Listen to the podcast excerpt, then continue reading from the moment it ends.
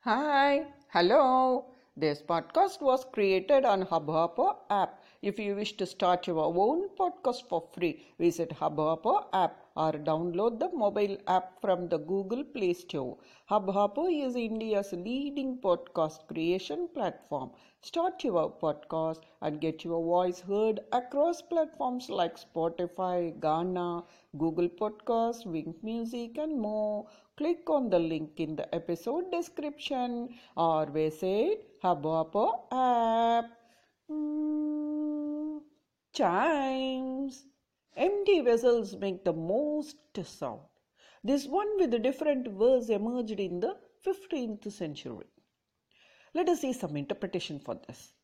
This funny proverb takes a dig at the big mouthed men and women who only yawp but do nothing. Tap a vessel filled with water or anything. It makes a low sound. On the contrary, tap an empty vessel. The sound will be deafening. The hidden meaning in it is that, like an empty vessel, many people have the habit of yawking non stop.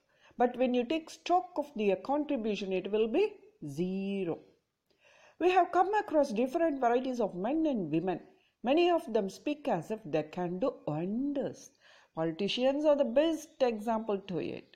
Some loud mouthed politicians yuck too much before the elections and promise us to do all welfare measures like laying good roads, providing water, ensuring continuous power supply, bus facilities, etc. etc. The innocent voters who get carried away by his dry promises elective, and with that the politician vanishes. He would never visit the people again who voted him to power he can be compared with an empty vessel. As if endorsing this moral, Benjamin Franklin had rightly said, Well done is better than well said. Mm, chimes.